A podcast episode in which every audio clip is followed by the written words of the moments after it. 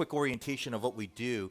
It's kind of a NCF family church tradition where we do something known as a reading service. And this may not be something you've experienced in other churches that either you've attended on a Christmas Eve service, because what we basically do is we actually read scripture.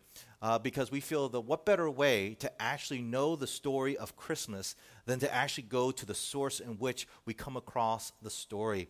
Now, I know that might seem somewhat dangerous and, and really a, a, a big risk because of the fact that we are such a visual culture. This time of year, it's all about the lights. It's all about the seasons of lights where we put up our trees with, with lights and, and candles, and, and everything is visual. And of course, we have a lot of Christmas movies, Christmas plays, where your eyes are engaged with so many colorful, uh, light, enchanting kind of stimulus uh, to your eyeballs. But you know, one of the things that we believe is that it's through the power of hearing God's spoken word as well as the words that reflect on the Word of God itself, that allows us to be more impacted and transformed than what we can be engaged with our eyes. Consider this quote from a theologian named Hans Blumenberg. He once said this He says, The eye wanders, selects, and approaches things and presses after them, while the ear, for its part, is affected and accosted. The eye can seek, but the ear can only wait. Seeing places things, heard is placed. That which makes unconditional demands is encountered in hearing. Conscience has a voice, not light. And I think that's such a powerful way to express of how when we hear what God says versus seeing what God does, we are more in a position of having to submit to what we hear, to where we cannot edit, we cannot shut our eyes, we cannot turn away, but instead we must receive all that God has. And so it is my hope and prayer that as you hear and listen to the words of God and the reflections that are going to come out of those very words of Scripture that we read tonight, that you will find yourself more willing and more uh, in a position of surrendering to what God has to say so that you can be shaped by the Word of God and become more like the Word of God, Jesus Christ Himself. And so, with that stated, we're going to spend a few moments of just preparing our hearts to begin tonight's worship service. If you've come tonight with a lot of the frustrations and a lot of the anxieties of this holiday season, let's take a few moments then just to prepare ourselves, asking God to really enable us to receive all that tonight's service He wants us to give. So let's prepare our hearts now as we prepare for service.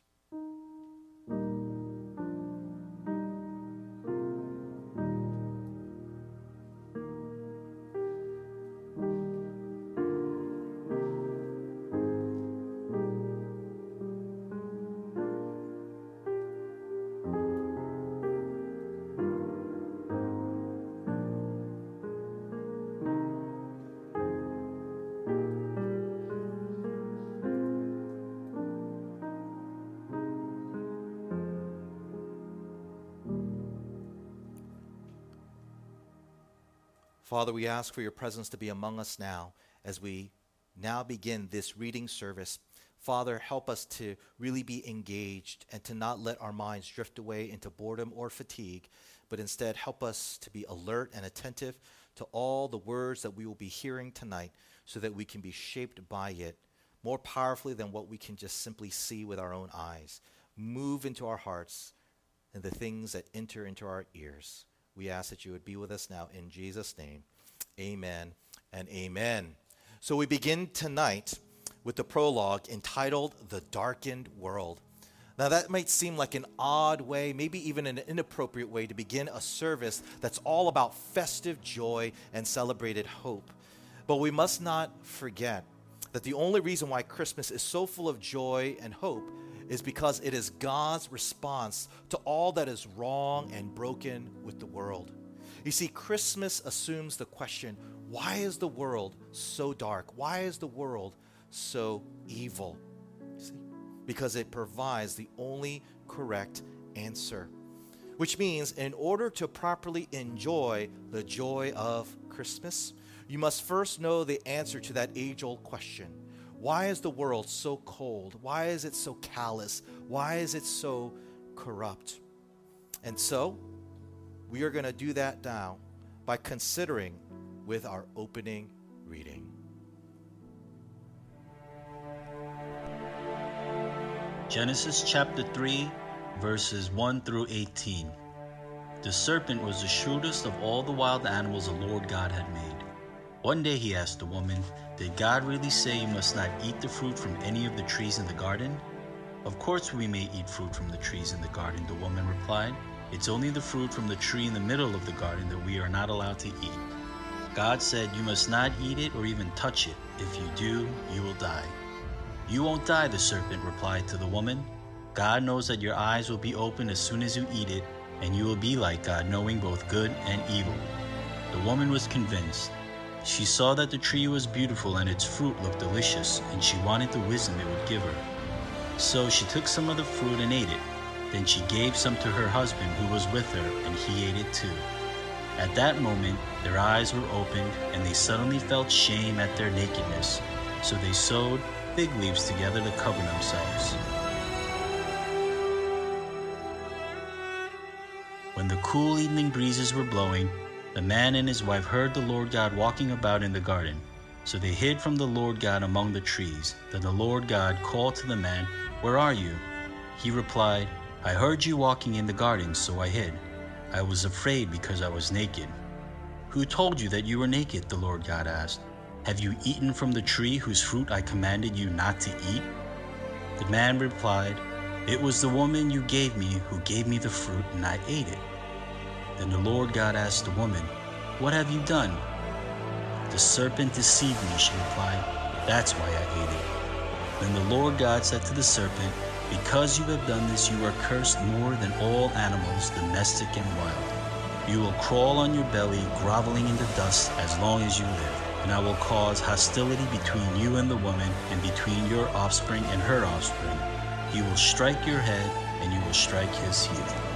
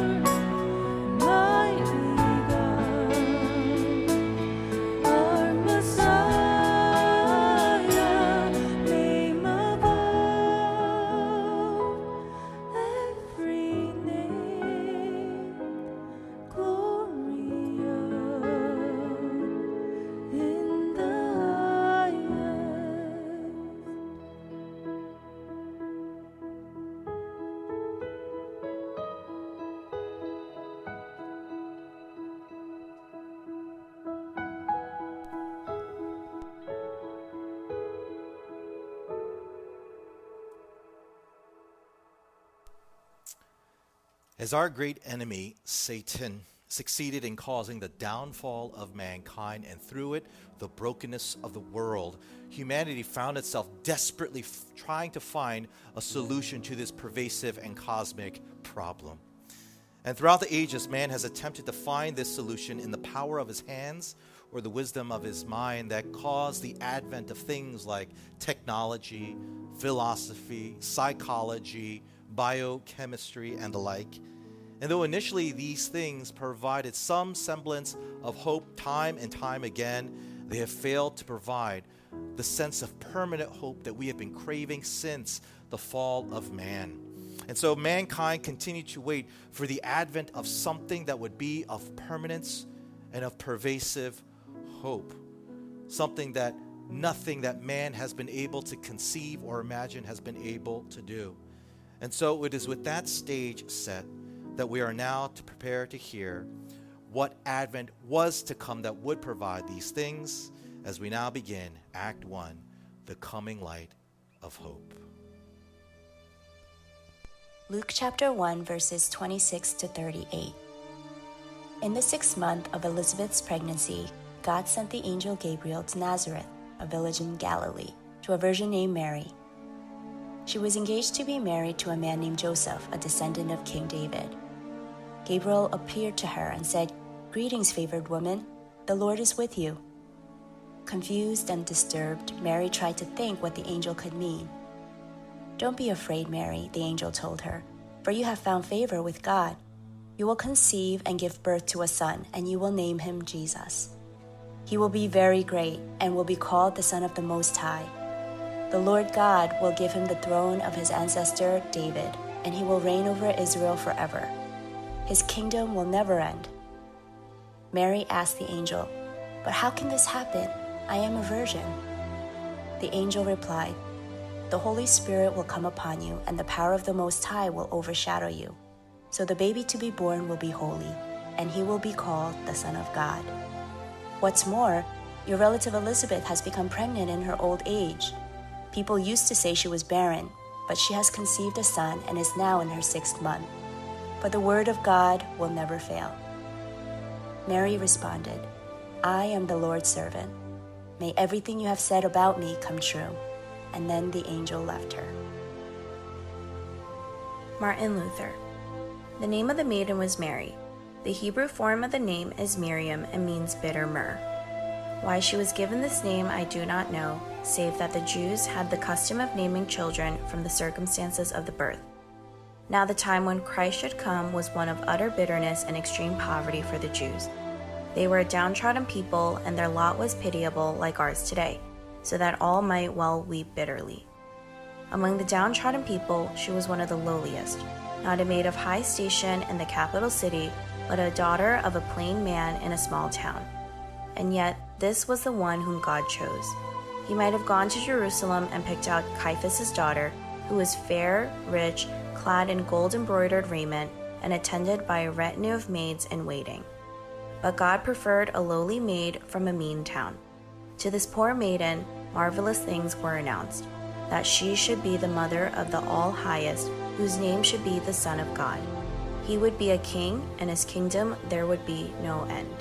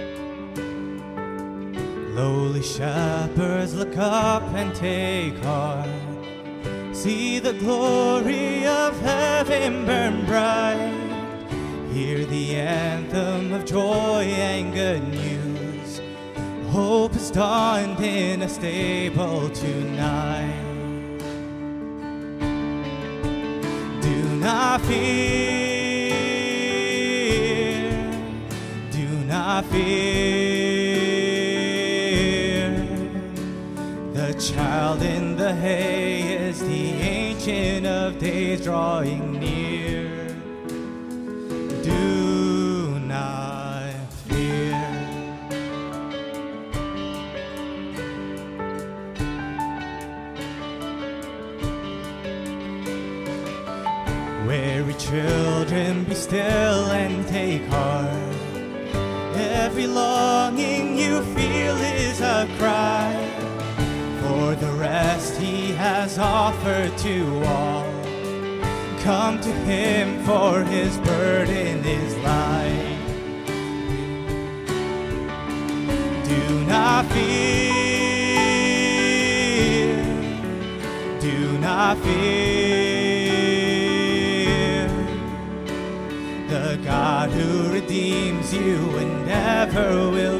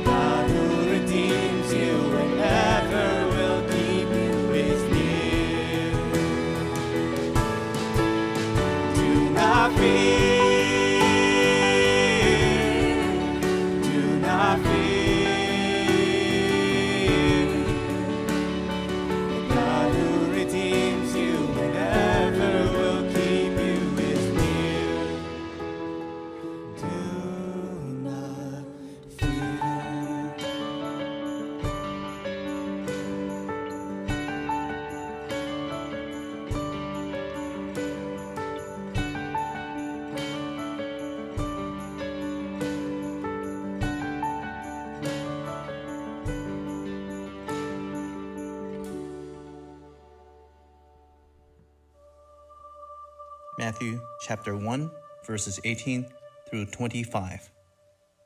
This is how Jesus the Messiah was born. His mother, Mary, was engaged to be married to Joseph. But before the marriage took place, while she was still a virgin, she became pregnant through the power of the Holy Spirit. Joseph, her fiance, was a good man and did not want to disgrace her publicly, so he decided to break the engagement quietly. As he considered this, an angel of the Lord appeared to him in a dream. Joseph, son of David, the angel said, do not be afraid to take Mary as your wife, for the child within her was conceived by the Holy Spirit. And she will have a son, and you are to name him Jesus, for he will save his people from their sins. All of this occurred to fulfill the Lord's message through his prophet. Look, the virgin will conceive a child. She will give birth to a son, and they will call him Emmanuel, which means God is with us. When Joseph woke up, he did as the angel of the Lord commanded and took Mary as his wife. But he did not have sexual relations with her until her son was born, and Joseph named him Jesus. The character of Joseph, the man God chose for his son to have for an earthly father, is not only interesting, it is also instructive to us. There are many who are righteous, but who are not kind. There are many who are kind, but who are not righteous. Joseph, however, loved God and his law, and that love of God touched his heart, causing him to be a kind man. When God chose a human father for his son, he chose a man who would be righteous and kind, qualities that reflect God, the Father himself. Is that not instructive for every one of us to be like our Heavenly Father and to be like Jesus' earthly Father? Righteous and kind, concerned for God's law, concerned for God's people. God comes to Joseph with guidance from the angel. Notice what the angels call him, the son of David. Joseph was a humble man, a carpenter. He was not a great land magnate or a great merchant. He was not a famed man in his community. He did not hold public office. He was not some sort of nobility. Yet the angel says, Joseph, remember who you are. You are the son of David. Before God calls us to obey, before he calls us a great task, he reminds us who we are in his eyes. Although Joseph may not have been impressive in the eyes of the world, to God he was the son of David, the man after God's own heart. Joseph was a descendant of the great precursor of the Messianic king. He was the son of David.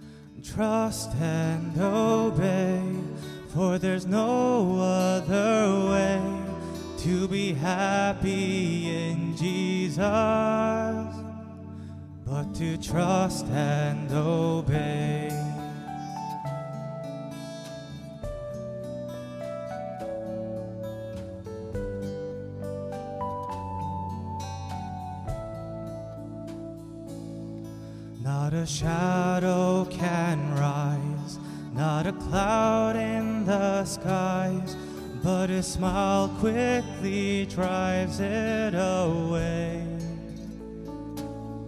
Not a doubt nor a fear, not a sigh nor a tear can abide while we trust and obey trust and obey, for there's no other way to be happy in Jesus but to trust and obey.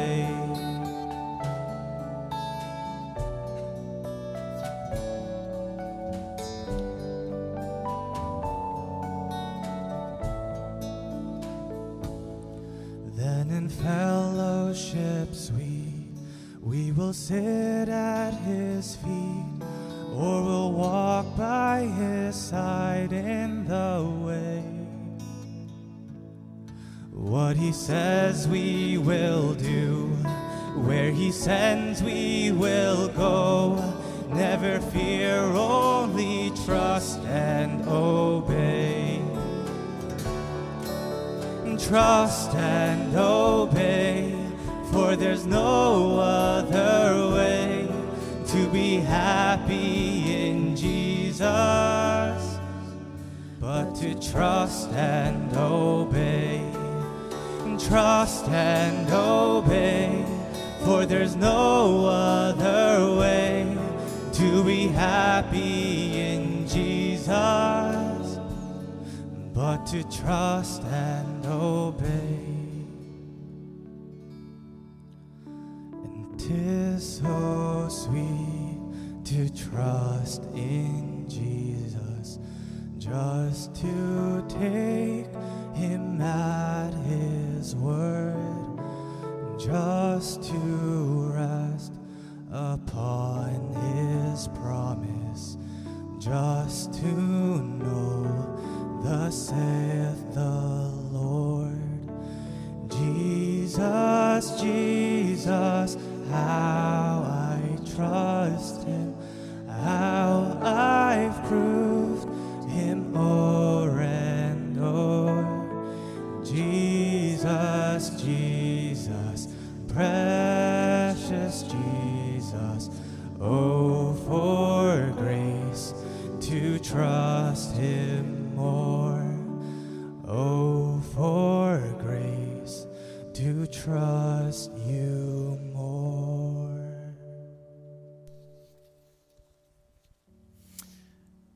reflect on how humanity responded to the forces of darkness historically, images of the well-armed soldier comes to the forefront of our minds. You see, violence and conflict have always been the consistent method of resisting evil in the world, so much so that we have come to believe that it's only through the use of power and force to which we can conquer darkness or at least contain it.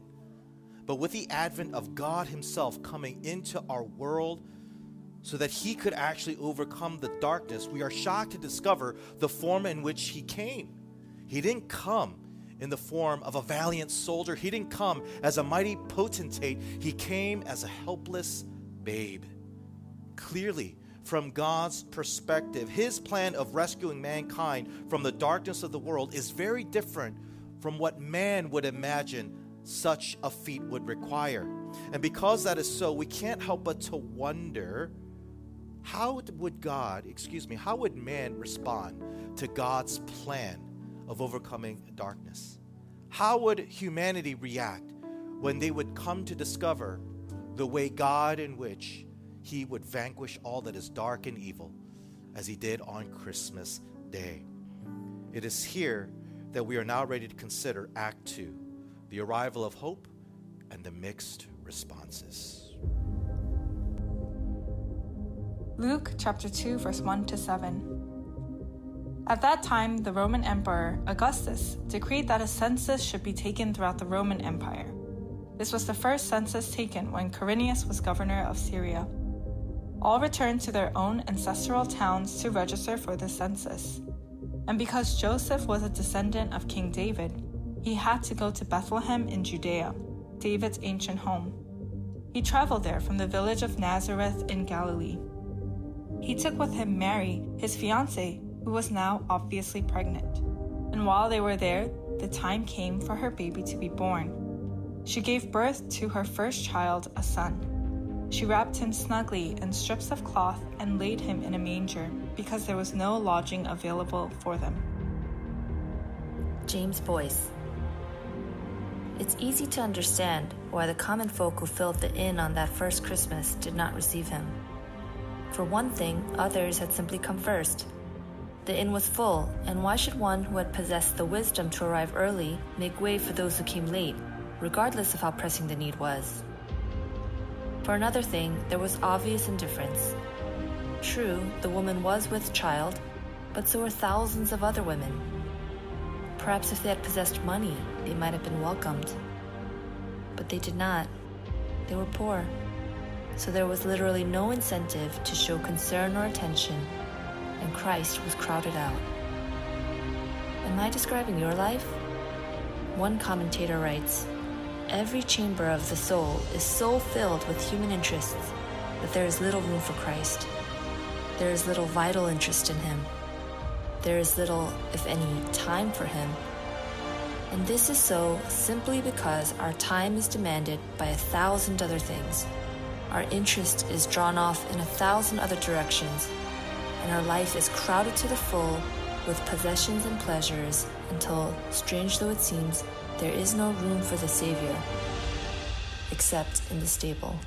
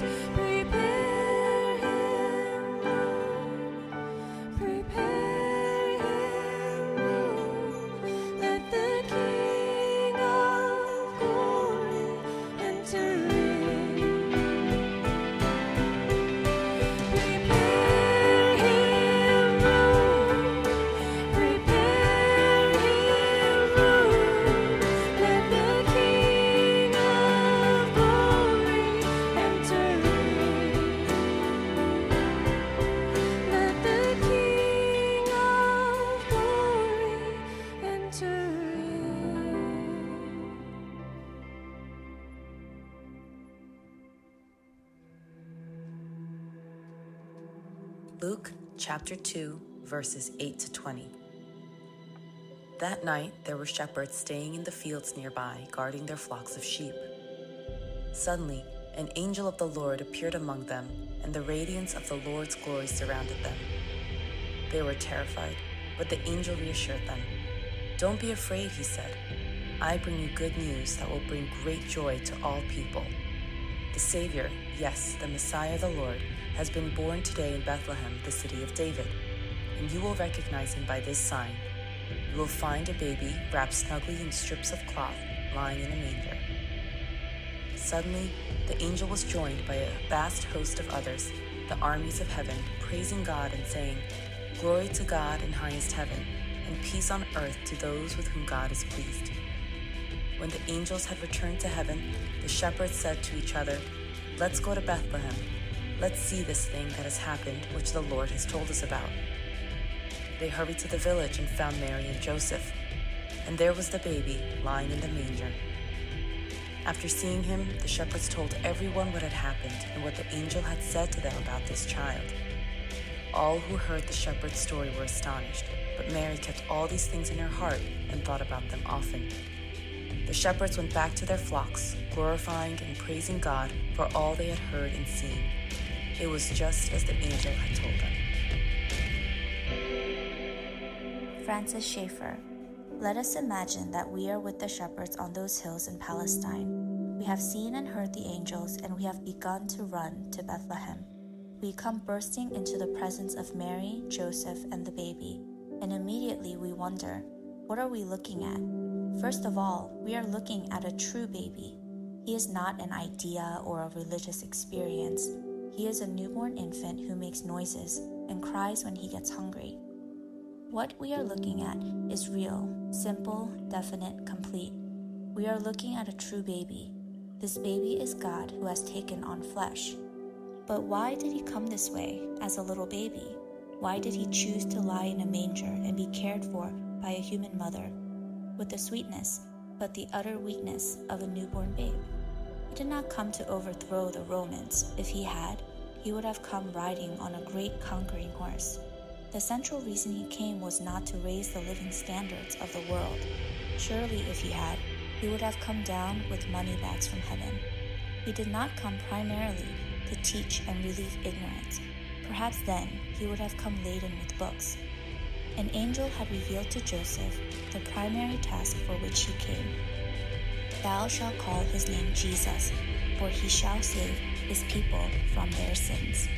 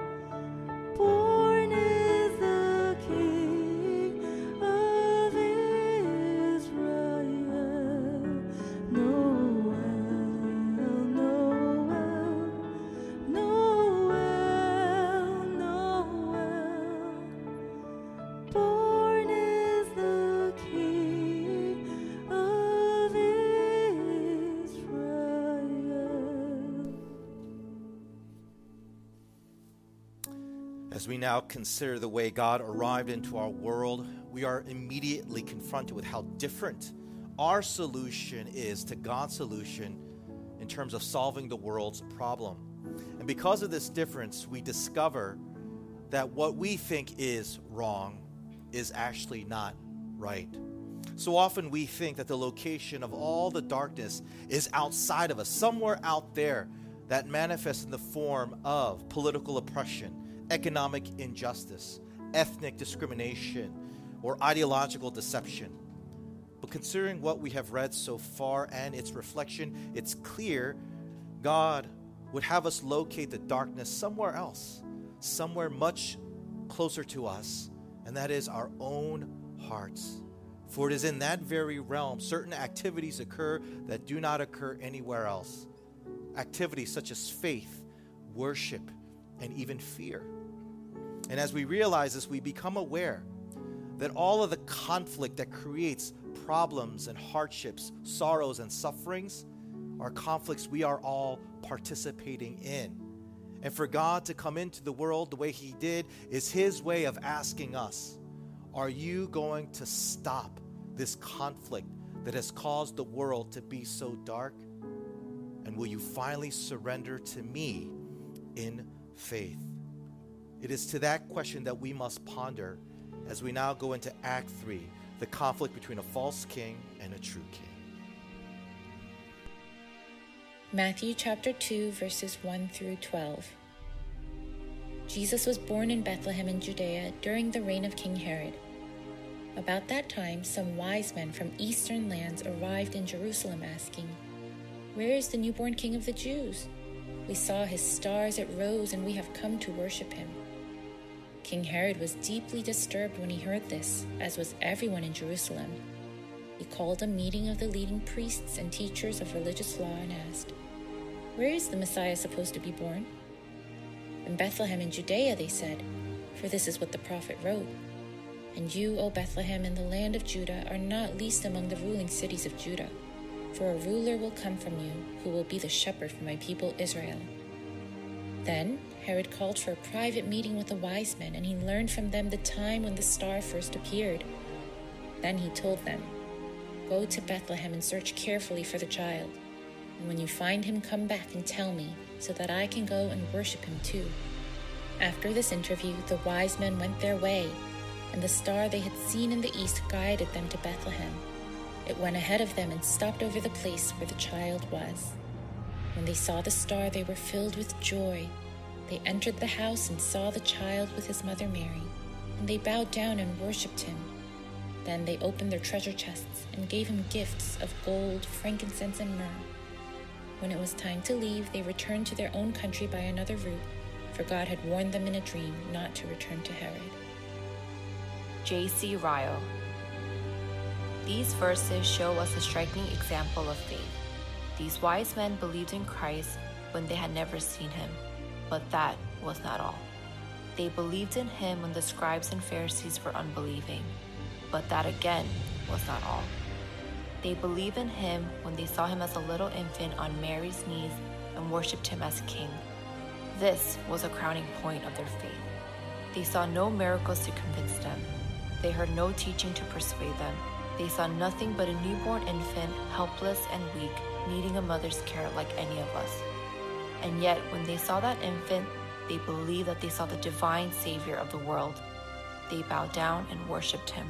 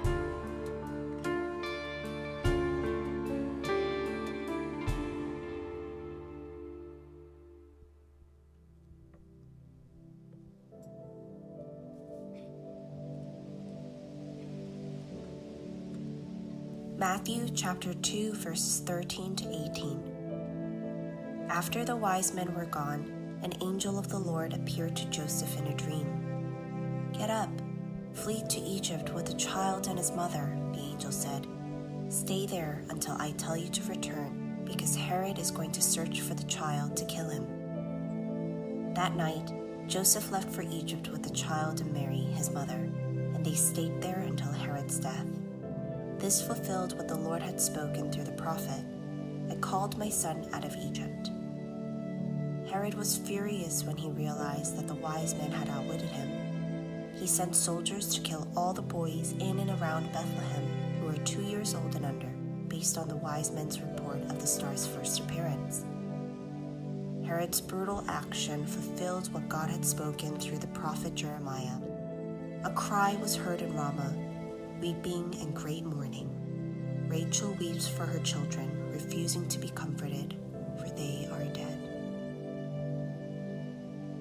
Carl Laferton. Now that Christ had been born, God's King of the Jews had arrived, and ultimately Israel belonged to him. The whole world did. Jesus had the greatest claim to be the ruler of Israel, not the Romans, not Herod. So, Herod had a decision to make. Could accept that Jesus was king over him, or he could resist Jesus.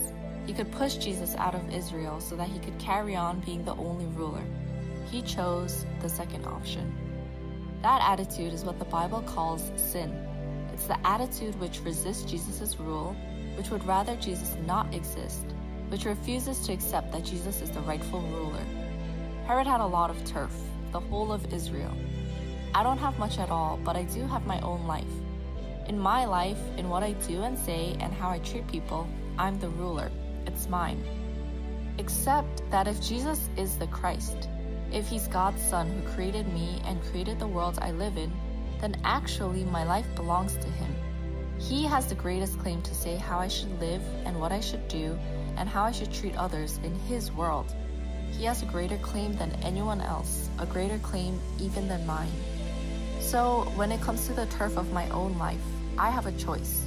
I can accept Jesus' rule, worshiping Him as my king like the Magi, or I can resist and refuse His rule like Herod.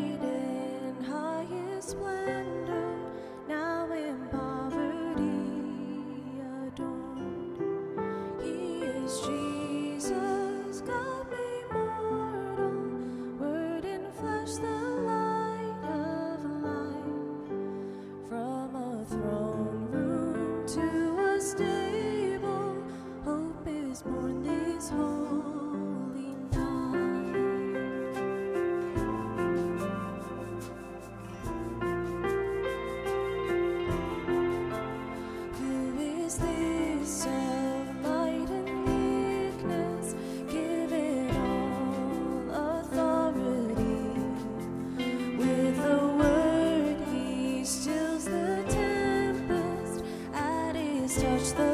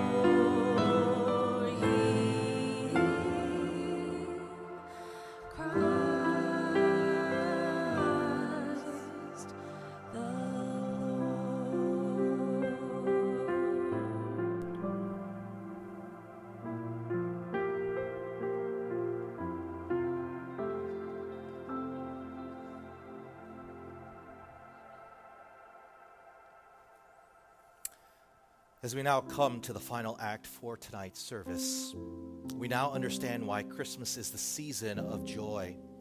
It's not because of the year end bonuses, it's not because of the wrapped gifts, it's not because of the holiday parties. No, it is because God has come to conquer the evil that is in the world and to restore, restore all the brokenness because of that evil. But his triumph over all this darkness would not be through the means that we imagine it would be done. God did not come on Christmas Day to topple corrupt governments. He did not come to fix systemic injustices. He did not come to establish a utopian society, at least not yet.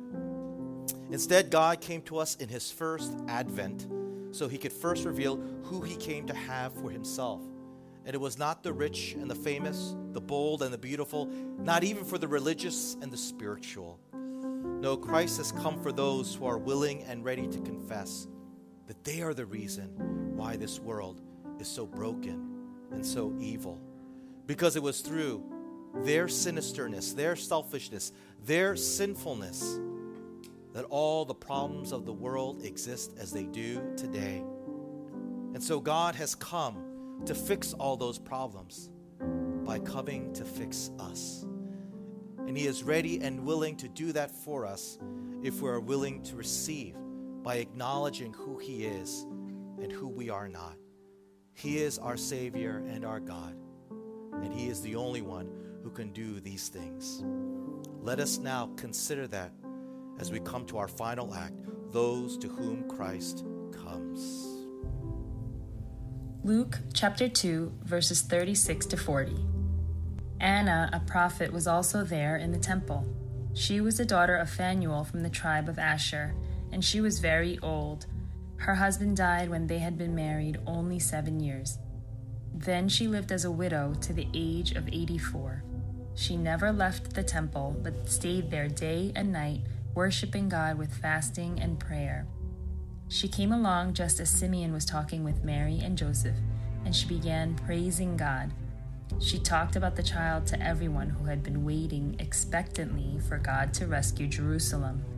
When Jesus' parents had fulfilled all the requirements of the law of the Lord, they returned home to Nazareth in Galilee. There the child grew up healthy and strong. He was filled with wisdom, and God's favor was on him. James Boice. Who is the least important character in the Christmas story?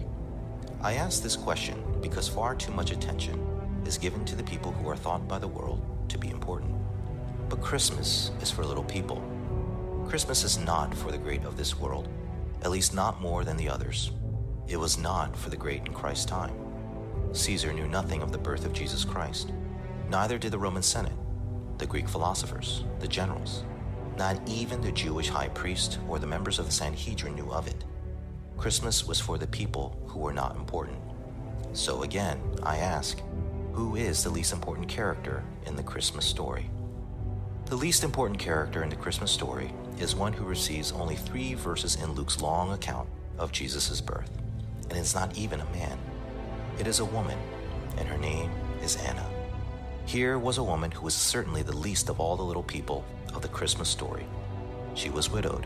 She was old. Yet, from what Luke tells us, she undoubtedly understood more about the full significance of the coming of Jesus Christ than any of the others in the Nativity narratives. What was it that Anna, the prophetess, understood about the coming of Jesus Christ?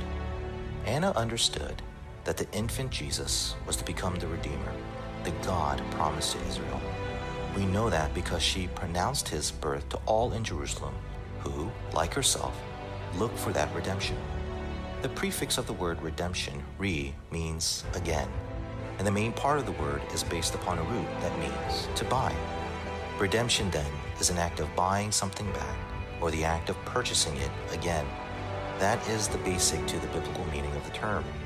But there is an additional, special overtone to this word due to the fact that in biblical days, it was used primarily for the act of freeing a slave. A slave could be set free if someone would pay the price necessary for his full redemption. When the Bible uses the term in a spiritual sense, it implies that although all have been sold under the slavery of sin, and have been sold and resold as they have passed from one dealer in sin to another, Jesus Christ entered the marketplace in order to buy them back. That is what Anna the prophetess was waiting for God to do for his people in the city of Jerusalem. So, when she saw the infant Jesus, she recognized him as he would one day pay the price for our redemption from sin and its power. Christmas is not merely the story of the birth of a helpless baby in a stable, as beautiful as that may be, not the wonder of the shepherds, not the gifts of the wise men, not the enraptured singing of the angel chorus. The heart of Christmas lies in the fact that God so loved the world that he gave his one and only Son, that whoever believes in him shall not perish, but have everlasting life.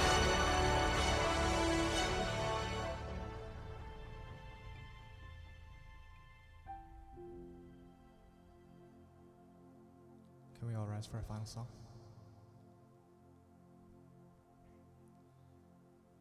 For God so loved the world that he gave his only Son, that whosoever believes will not perish,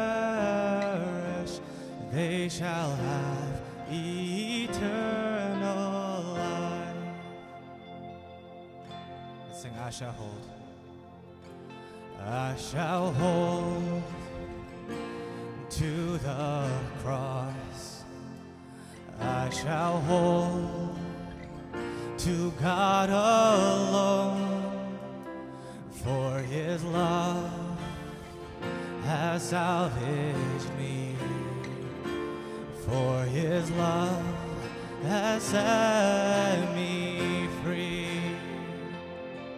For God so loved the world that he gave his only Son, that whosoever believes will not perish, they shall have eternal life.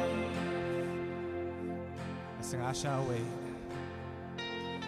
I shall wait upon the Lord. I shall wait upon His word, and by His grace I am released, and by His grace I am